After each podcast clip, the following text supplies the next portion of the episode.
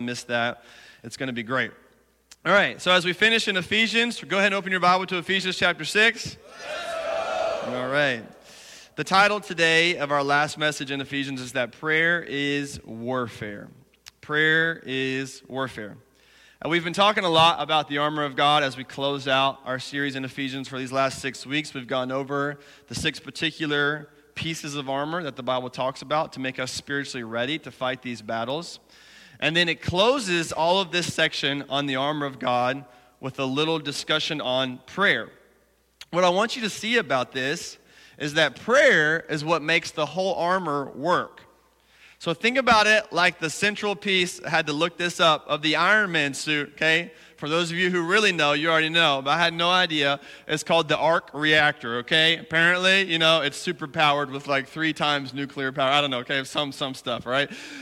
But there's that piece. You have the Iron Man suit, which actually isn't that helpful unless you put the piece in the middle that powers the whole suit. So I want you to view prayer like this in the sense where you have the armor of God, you have all these things you can put on, but prayer is what makes them all come to life. Prayer is what gives them power. Prayer is what makes them useful. And here's what happens often to those of us, especially to those of us who are Christians or to those of us who are learning or, or maybe trying to learn about Christianity and don't understand prayer, is that we do a lot of things except pray. A lot of good things, a lot of hardworking things, a lot of Christian things, and they don't seem to be working for us. And the reason is because we never activated the suit. You just put it on. You know how hot and clunky uh, you would feel. It just, instead of feeling like a supercharged Christian, you feel like a mascot on a 100 degree day. You're just covered in this suit. It's hot. It's kind of clunky. And you're like, all these things, you know, going to church, reading your Bible, you know, just feel like these burdens that you put on your life and you're clunking around in them. The reason for that is because you haven't prayed to make everything come to life. It doesn't work without prayer. That's what I want you to see. This, is why Paul's talking about as he sums up the armor of God. It, it works its best when it's all put together by prayer. And apart from a life of prayer and learning to pray, all of your Christian activity will not have the same power. Won't have the same power. And for many of you, and uh, myself included, you know, prayer sometimes is the hardest part of my Christian walk. It's the hardest part of my devotion to Jesus to really press into, to stay with, to constantly believe, you know, even when it seems like it's not working in the ways that I want it to.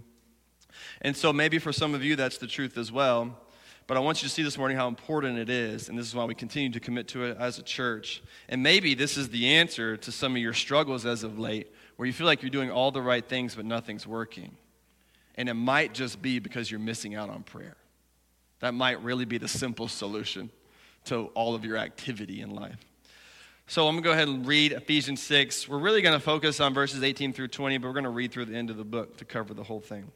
Ephesians 6, verse 18 says, Praying at all times in the Spirit with all prayer and supplication to that end, keep alert with all perseverance, making supplication for all the saints, and also for me, that words may be given to me in the opening of my mouth, boldly to proclaim the mystery of the gospel, for which I am an ambassador in chains, that I may declare it boldly as I ought to speak.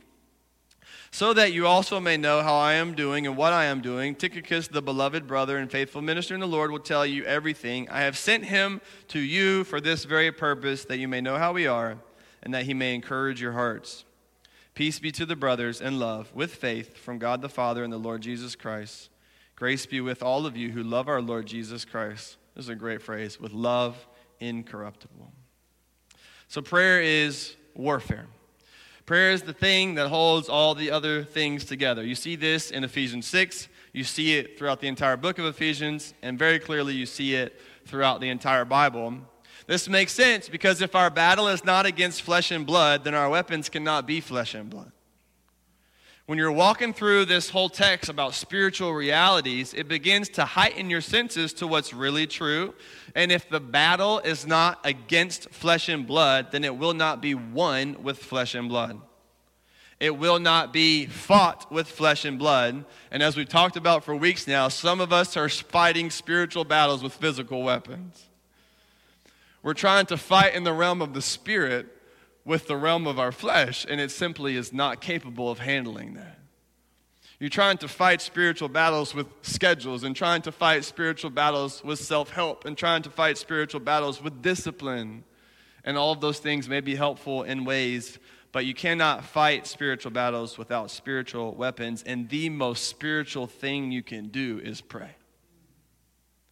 The greatest spiritual weapon to fight spiritual battles is prayer.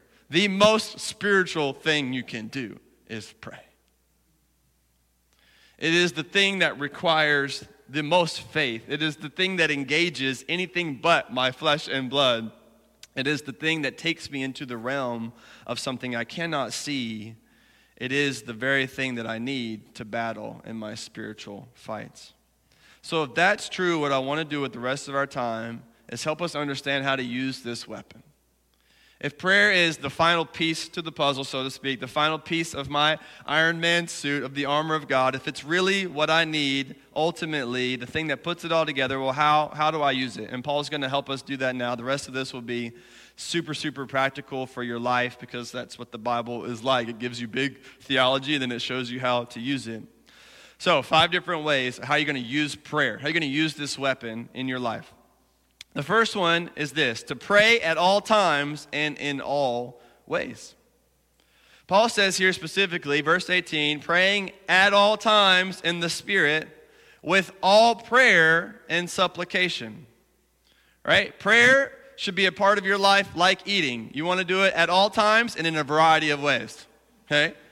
You want to eat hamburgers, and then you want to eat pizza, and then you want to eat uh, an acai bowl, all right, and you want to eat a salad. For those of you who want to stay healthy, you want you want to drink this, you want to do that, and you want you, you want to snack on this, you want to snack on that. Right? It's a variety, all right. You get bored if you don't want the same thing for dinner that you had for lunch. This is why your leftovers sit in the fridge and you throw them away. When you thought you were going to save money and eat the leftovers, you say, I don't want that rice and chicken again. I want something different.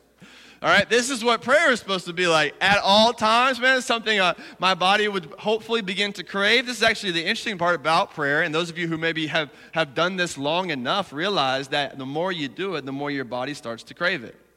The more your spirit really starts to crave it, the more it becomes something you want to do all the time. But prayer should be like eating. It's something that we do all the time, and it's something we do in a variety of ways. You ought to pray in the good times and in the bad times, in times that are sure and in times that are uncertain, in times when you are comfortable and in times when you are uncomfortable. You should pray when you really believe in prayer, and you should still pray when you really don't. You should pray when you are full of faith, and you should pray when you are full of doubt. You should pray when you do not know what to pray for, and you should pray when you know exactly what to pray for. You should pray at all times. This is what Paul is emphasizing this morning. And here's gives you some perspective on suffering. Oftentimes, suffering, God uses suffering to take us from praying sometimes to all the time. Most of us in our prayer life, if we were honest, would say the best we get is to pray sometimes. I feel good if I, if I pray at all, if I pray sometimes. And oftentimes, then, the Lord uses suffering to remind us of our need and to move us from sometimes prayer to all the time prayer. You know this by experience for those of you who have been walking with Jesus to say, unfortunately, when times are good and we don't feel as dependent on the Lord on a day to day basis, we pray less. And hopefully, over time, we learn to pray when things are good, praying things of thankfulness, praying all sorts of things we can pray. But the Bible and God and His good love for us, because being close to God and walking with Jesus is the greatest thing for our life, utilizes suffering to move us from a people who pray sometimes to a people who pray all the time. And so maybe that's some perspective on what might be going on in your life, and at least one of the things that God could possibly be doing out of the many that He might be doing in your life now. Maybe the Lord is trying to create a sense of dependence and desperation in your life that you would move from praying sometimes to praying all the time. It also says we should pray with all prayer and supplication, basically meaning a variety of ways, a variety of kinds of prayer. So not only should you pray all the time, but you should pray with all kinds of prayer. You should pray out loud and you should pray in quiet in your mind. You should pray by yourself in secret in your closet, you know, as the Bible says. You should pray with a group of people at church or in a lighthouse. You should pray with all kinds of requests. You should bring big requests to God and small requests to God. Everyday things that matter a little bit and life changing things that matter a lot. Whatever it is, in whatever way, by yourself or with someone else, you should find a variety of ways to pray. Now, this is why this is important. This is something I want you to write down because this is going to explain a lot about your prayer life. Our prayer lives get boring if they lack variety, and they lose power when they lack consistency. Why is praying so hard? Because you're doing it the same way over and over again. Why don't you try praying out loud? Why don't you try going for a walk? Why don't you try anything? Why don't you try getting some people together? Why don't you try being alone, being distracted? Why don't you try putting your phone away? Praying with all kinds of variety. Sometimes our prayer lives get boring because they lack variety. Once again, if our praying should be like eating, then if you were eating the same thing over and over again, though it may be good for you and though it may be enjoyable, eventually you'll get bored with it. We need to learn to pray in a variety of ways. And when you do this practically, it allows your prayer life to be more engaging. It allows your prayer life to have a little spice to it and allows you to grow in prayer. So that our prayer lives get boring if they lack variety and they lose power if they lack consistency, which is why we should pray at all times. Just like anything, it builds on itself. It's like a snowball effect. The more I pray, the more I want to pray. The more I pray, the more I get in right relationship with God on a practical level on a day to day basis. Not because I've earned it right, but because now I'm living in the gospel, what Jesus has done for me. I'm connecting to who he is. The more I pray, the more effective my prayers get. This is true, guys. I, hope you believe this and learn this that you can pray better and that your prayers can have more power. Like, this isn't just like, well, God's going to answer it or not. No, the Bible doesn't do that. The Bible doesn't talk about it that way. The Bible talks about learning to pray, growing in prayer, and it gives a bunch of different reasons as to why your prayers would be effective or not effective. So you can legitimately leave from here, and just like you could work out and get stronger and have more power to do things, you can pray, get better at prayer, and your prayers would have more effect in the world. That gets me excited. So instead of thinking, this is what happens. You say, Christians hear a sermon on prayer. Everybody knows we don't pray enough. You feel bad that you don't pray enough. You make a resolution to pray more. It lasts three days, and then you wait till the next sermon six months later, and you, want, you go through this thing all over again. Well, I don't pray enough. I, don't know. I know I should pray more. But instead of sitting there feeling bad that you don't pray enough, I want to put a carrot in front of you to say, don't worry about that, but just look forward and ahead to the fact that there's a great opportunity before you that your life could have more power, your prayer life could be more effective for your children, for your neighbors, for your friends, for your own soul, that you can grow in supernatural power if you choose to pray. You can become a person of great spiritual authority if you choose to pray. You know the kind of people you be around that you just say, that person's different. And when they pray for me, I feel the Holy Spirit. You know, you're, like, this prayer is working right now. This is amazing. You know, that, that's the kind of person you can become. You can be that kind of person. Once again, remember, there are no special Christians or Navy SEAL Christians. We all have the same access to the same resources. You can be somebody with great spiritual authority. You don't have to become a pastor or go to seminary to do that either. You don't have to wait till you're an old saint to do that either. You can do it now. You can be a young person with great spiritual authority. I want you to put this in front of you as a great opportunity to say, I can get stronger. My life can have more power. I can have more victory over sin. My prayers can be more useful in the kingdom, and I can become a person of great spiritual authority if I will commit to praying at all times and with all kinds of different ways. The next thing is you pray in the Spirit. So the first thing is to pray at all times and in all ways. The next thing is to pray in the Spirit. Paul says, verse 18, praying at all times in the Spirit. A question for you in light of this is that is your prayer life more ritual or more spiritual? Is your prayer ritual or is your prayer spiritual? Now, this isn't to knock our rituals. Rituals can be good. Consistent disciplines that you do when you don't feel like it can be a very good thing. But you know what I mean by ritual in terms of Pharisaic? It's formulaic, it's just something that you do. Is your prayer life ritual or is it spiritual? Does it have an obvious supernatural element to it? Are you moving beyond the flesh and into something more? Now you say, what in the world does that actually mean? And that's a good question because sometimes, in an effort to be more spiritual, people get crazy or they just get more emotional. They just say, I'm crying a lot, so the Holy Spirit must be working in your life. No, maybe you just got some issues you need to resolve, you know. Just because you cried in church doesn't mean the Holy Spirit moved you. You know, that's not, that's not a definite sign. You know, it could be. It certainly could be.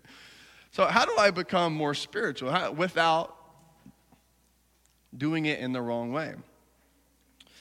I want to remind you as well here to be spiritual is not something just that you do, but it's an active awareness of something God does. Romans 8:26 tells us that the Spirit prays for us even when we don't know what to pray. So it's not just something I'm doing to be more spiritual, but it's an active awareness of what's happening in prayer. That as I pray, I don't always pray for the things I ought to pray. I don't bring up the things I need to bring up. And sometimes I'm just ignorant of the things I need to pray for. But at that very moment, if I simply commit to showing up, the Spirit prays on my behalf. So, one of the things that's happening as I decide just to show up to the meeting is that the Holy Spirit begins to engage with the Father.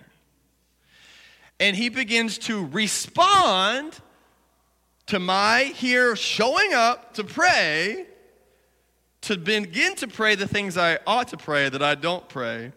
And in his grace towards us, he's even doing this when we're not praying, you know. But part of this is to realize that prayer is not just a you to the Father thing, but prayer is also a spirit to the Father thing. And as you see throughout the scriptures, you not only get the Holy Spirit praying for you, but it says that Jesus himself also intercedes on your behalf. This is part of what it means to have prayer being more spiritual, is to understand what's happening and what the Spirit is doing. Another thing for you to write down about this, for you to understand, is that prayer in the Spirit is simply to be mindful of the presence of God. It's not overly ambiguous or ethereal. It's simply to take your mind and to be mindful of the fact that God is present, that God is a being, that you have a relationship with a person, that this is not a religious activity, that God is not just an idea, this is not a philosophy or a way of life. God is a person, and I am in relationship with him, and he is present with me by the Holy Spirit who dwells in me. And it's just to be mindful of that, to be cognizant of that.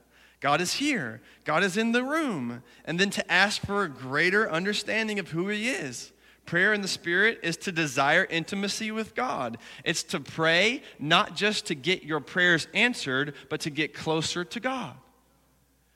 It's mindful of the fact that God is not a genie in the bottle, but the love of my life. So I don't pray to get what I want in the world, I pray to get what I want, which is God. So it's to pray for that reason. It's to pray with that in mind.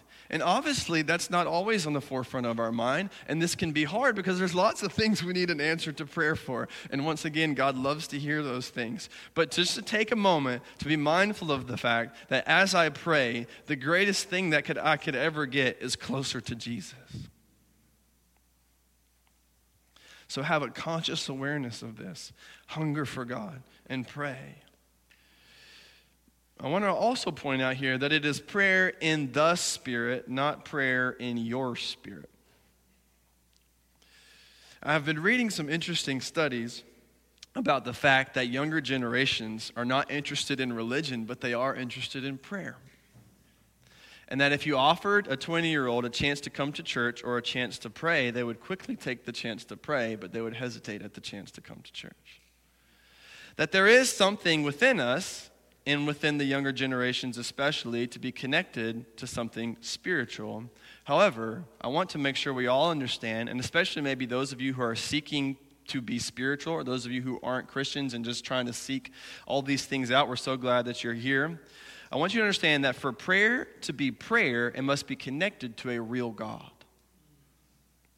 Prayer is not prayer if it's a form of meditation. Meditation is not prayer, these are not the same two things. And if you're praying in your spirit, that's meditation. If you're praying in the spirit, that's prayer. To be to practice mindfulness and to get the results that you want from that requires more than your mind, but a connection to the mind of the spirit.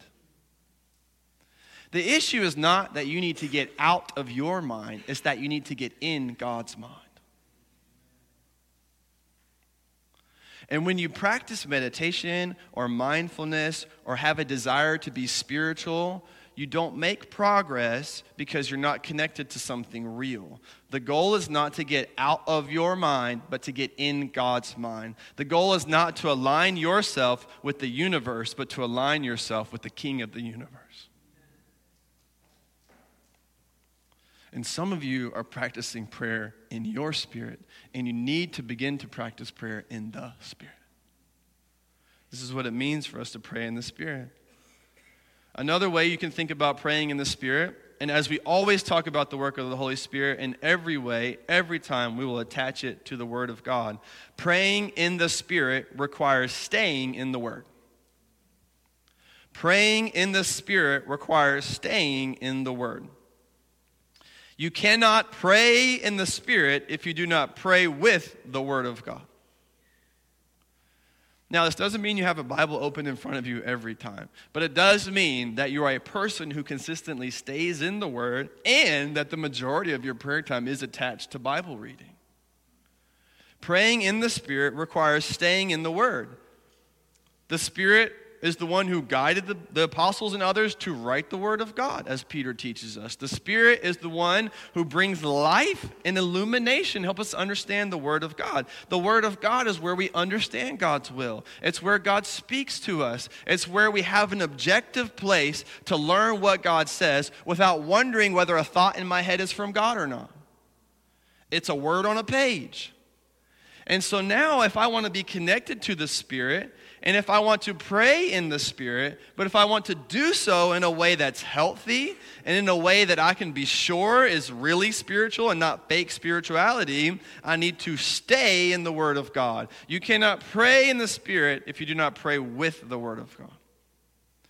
And once again, to those of you who are seeking spiritual experiences, you cannot get a real spiritual experience without it being connected to the reality of God's Word. And once again, just because you feel something when something is happening does not mean that it is a work of the Holy Spirit. But when you begin to connect it to the Word of God, when your emotions come out of a response to the truth that the gospel is presented, that the Word of God is working in your heart and in your life.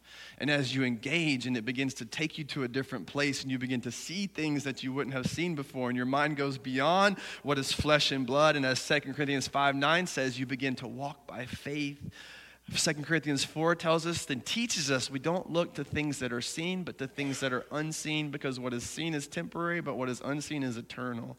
And as you pray in the Spirit and you do so according to the Word of God, you begin to battle in the Spirit and you begin to see things in the Spirit and you begin to understand the mind of God.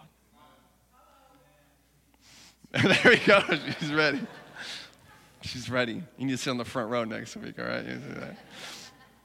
This is what it means to pray as a spiritual person.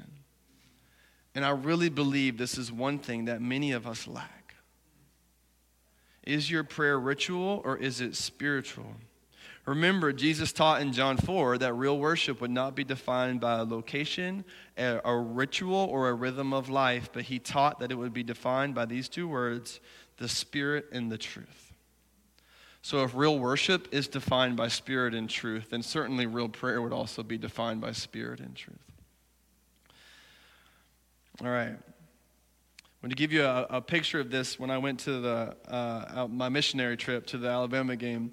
Um, when I was there, uh, we were somebody uh, there that we knew in Alabama that my father knew was very kind and gracious, and he gave us really great seats. They were on the 50 yard line, eighth row up, and so we were right there. It was awesome. Uh, but the, the one issue with those seats is the people that can afford those seats are no fun. They're no fun.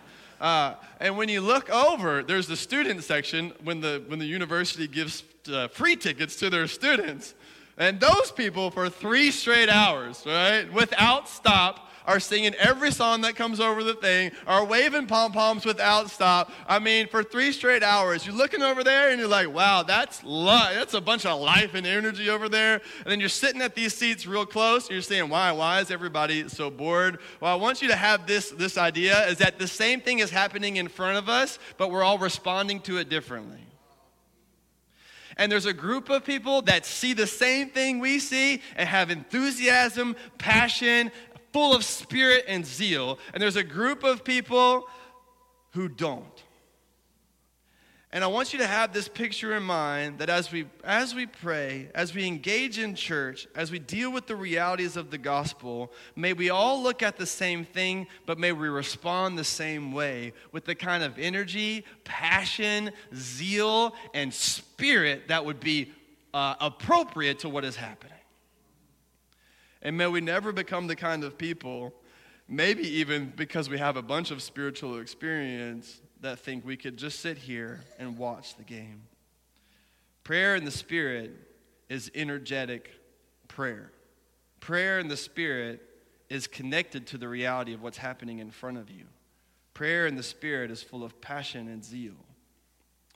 Okay, the next thing is this, and this will be very important for some of you who have almost given up is that you need to pray when you think there's no point to pray anymore. And I just know, I just, when I was writing this down, I said, this is exactly, I don't know who or how many of you, but there's some of you who are, have already given up or you're on the precipice of giving up. Because what you're praying for is not coming to pass like you prayed. And so you begin to think in your mind, what's the point? And I resonate with that. Every Christian in the room does. But the Lord has brought you here to remind you that you need to keep praying even when you think there's no point to pray anymore. Verse 18 says, To that end, keep alert with all perseverance. It's like the great Jimmy Valvano speech, who's the North Carolina State basketball coach. He said, Don't give up, don't ever give up. This is what God is saying to you this morning is don't give up, don't ever give up. I won't go over all of them, but at least the passages Luke 18, Luke 11, and James 5 are three amongst many that teach us that perseverance is the key part to powerful prayer. It's those who persevere who get the prayers answered. And you see this over and over and over and over again right? When we were at, when we were at the game this weekend, we got there early. There's this walk of fame where the players come in, they get off a bus, and they walk into the to the game. And if you get there early enough, you can stand and high five all the players. So I thought, man, this would be great for the kids. So we got there early. We literally waited in a swarm of people for like an hour and a half. But my kids, you know, they, they're little, so they wandered their way. They, they got to the front, they got to the, the, the gate thing. And while we were waiting, there was an ESPN crew that were walking around getting video, you know. And I know those of you watch sports, you see sometimes in the highlight reels, the players are walking in, there's a group of people cheering and yelling for them. And as soon as I point this out to my kids, say, hey, those people are getting on TV, then my kids, especially one of them in particular, that some of you who know me could probably guess, start ne- they never stop badgering these people. These people. They're just over the gates. They're yelling at them, hey, over here. Hey, come over here. Come over here. I got something to say. Come over here. Come over here. Come over here. You know? And those people are interviewing all of them. They're, they're, they're going way down. And my kids are just, hey, hey, hey, hey, hey, hey, hey, hey. You know? They're never stopped. You know? Like, we're getting on TV today and we will not be stopped. You know?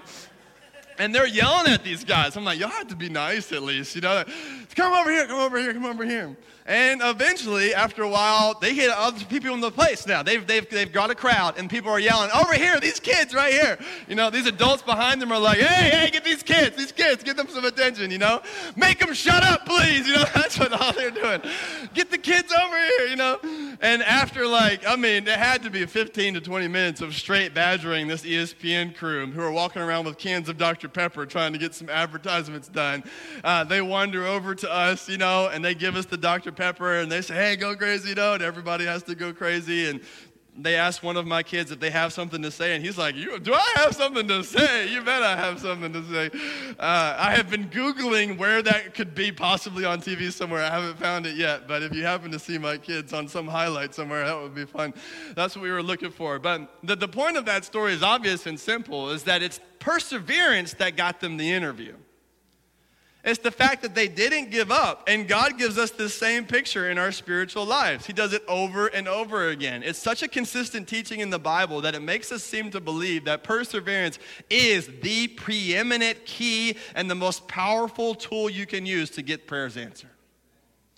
Which means that at the very point you want to give up is the point at which you cannot. Those of you who work out know this. It's the point you want to give up that you cannot. Otherwise, you won't make progress. If you don't go past the point of tension, then you'll never actually make progress. You can't learn to run a marathon if you don't keep running when your body says stop. You better stop right now. You better stop, you know? You'll never get stronger biceps if you stop as soon as that last rep. You say, well, that's it. You know, I'm done. No, you have to go past the point of tension. You have to keep going when you feel like giving up if you want to get results. And the same thing is true for your life spiritually. There's going to be a point of tension where it feels like there's no point. This is not getting answered. Does God hear me anymore? This is pointless. I'm tired of putting in the work. And that should be a trigger for your brain to think, I'm getting somewhere. It's time to press in to keep going. At the point of giving up is probably when you're getting much closer to the result. And if you would just keep praying. And you know how I know this is good advice? Because it's true until you're dead. You say, I've been praying for 20 years. Well, you're not dead yet, are you? It might happen tomorrow. What do I know? What do you know? So you see, because of that, there's no point to ever stop praying for it. Just keep asking God until He says, okay, you're done, and you're with Him. You don't have to ask no more. Just keep praying, keep praying. And just know that when it feels like you want to give up, it probably means you're closer than you've ever been. And you should keep going. The next thing is to pray for others. Pray for others. Verse 18 says, Make supplication for all the saints. One of our core values is that we're all in this together. I just want to remind you very simply here that prayer is the, one of the most helpful ways you can serve each other. And this is very important because if you're, you know, watching the world or how they talk about these things, when bad things happen, the world mocks the idea of thoughts and prayers. You know, when you see it, especially in places like uh, the fire pit that is Twitter, you see, or X now, whatever it's called, you, you see when people offer thoughts and prayers, it gets dismissed almost as careless and mean now. It's like you're offering thoughts and prayers, that means nothing. That's a careless way to respond to this. And as the culture begins to mock thoughts and prayers, the church better give into it more and more and more. We need to be a group of people of thoughts and prayers mainly prayers, but thoughts are good too. You can't pray without thoughts, so we'll put them together, you know. But may we become a people of thoughts and prayers more and more. May you be reminded that obviously, while it is absolutely necessary that we serve and love one another with our hands and feet and our money and our time, while we take care of each other in very physical, tangible ways, that is absolutely necessary. May we not forget that the main form of help we can offer another brother or sister in Christ is to pray is to pray. And don't let the culture of the world make you dismiss thoughts and prayers, but may you press into them all the more. The final thing as we close here is to pray for the mission more than a solution. Pray for the mission more than a solution. What does that mean? Well, Paul says in verse 19, and also for me, that words may be given to me in the opening of my mouth boldly to proclaim the mystery of the gospel, for which I am an ambassador in chains, that I may declare it boldly as I ought to speak. This is profound. Paul is in chains, and instead of asking for freedom, he asks for boldness. Just let that sit with you for a second. Paul is actively in chains. He has one letter to write, he has one request to make. And as he closes his time, instead of asking the church to pray that he would be released from his chains, he asked them to give him boldness so that he would make the most of his chains. Obviously, Paul would love freedom. He wasn't shy in other situations to ask for solutions. Solutions aren't bad, but we see here a priority. We see here that there are levels to this, that his physical freedom was valuable, but their spiritual freedom was more valuable. And in Paul's mind, if his temporary freedom was a means by securing their eternal freedom, then he was ready to stay. Not because he didn't want to be released, he's a human just like us, but because his focus was on somewhere else. His focus was on the gospel. And he asked them to pray for the mission more than a solution. And I want to give you a couple questions to consider for your life now with prayer in light of this. Because this is so important for us to learn to pray for our lives, but to have the appropriate priorities in place. What if instead of asking for a way out, we started asking for a way forward for the gospel? What if instead of asking for a way out, we started asking for a way forward for the gospel? Not that you don't include sometimes, I would really love for this to be over, but that you prioritize to say, okay, Lord, instead of me asking constantly all the time that this would be over and that I could get out, Instead of asking for a way out, I'm going to start asking for a way forward. How can the gospel be advanced in this situation, not out of this situation? What is the will of God for my life in this situation, not out of this situation? What is the mission that I can put my focus on instead of the solution that I seek for myself? What if instead of asking for a way out, we started asking for a way forward for the gospel? The second question is this What if instead of asking for what we can have out of it, we ask for what can make us useful in it?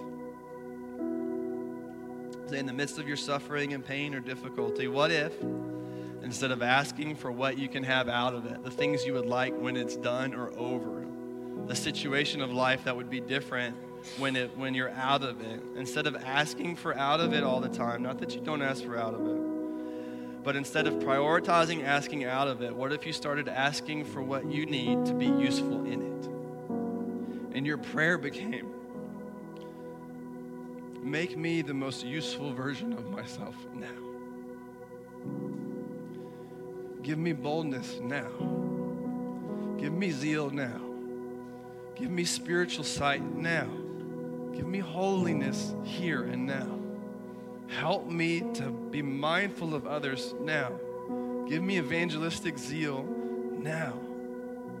Give me eyes to see what you're doing right now. Instead of asking for what we want out of it, why don't you begin to ask what can make you useful in it?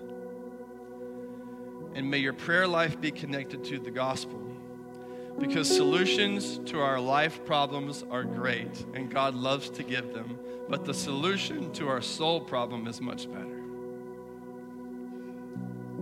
And therefore, the gospel, the good news of Jesus' life, death, and resurrection, the good news that if we put our faith in Jesus Christ, we will live forever with Him. The good news that we can never earn our salvation, but God has done it for us. The good news that we are great sinners, but Jesus is a great Savior. The good news of the gospel is way better and more useful for our life, and most importantly, for those who don't have it yet.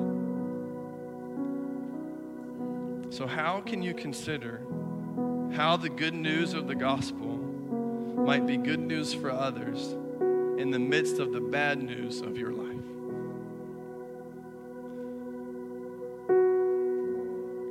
So, when you get bad news, take a minute to consider how the good news of the gospel might turn this bad news for you into good news for others. And begin to pray for the mission more than the solution. And in God's wonderful grace towards you, sometimes He'll give you both. But you know for sure that you'll get the first one. Now I want us to pray. I want you to go ahead and close your eyes now, and DDA is going to sing as the band comes up. And as we talked about earlier, to pray in the Spirit is to be mindful of the presence of God. And so I asked him just to play something more quiet for this moment. and I want you now to be mindful of the presence of God. I want you to be mindful of the fact that He's here. Those of you who don't know Jesus, He loves you and He's here. And if you believe and trust in Him, you can be saved. You can talk to God in your seat. We're going to have a prayer team down front, but we're going to respond to God in the Spirit and according to the Word. So pray and sing in your seat, pray with somebody up front. But now let's respond to God. Lord Jesus, we love you. We thank you for your presence with us. We thank you for your love for us.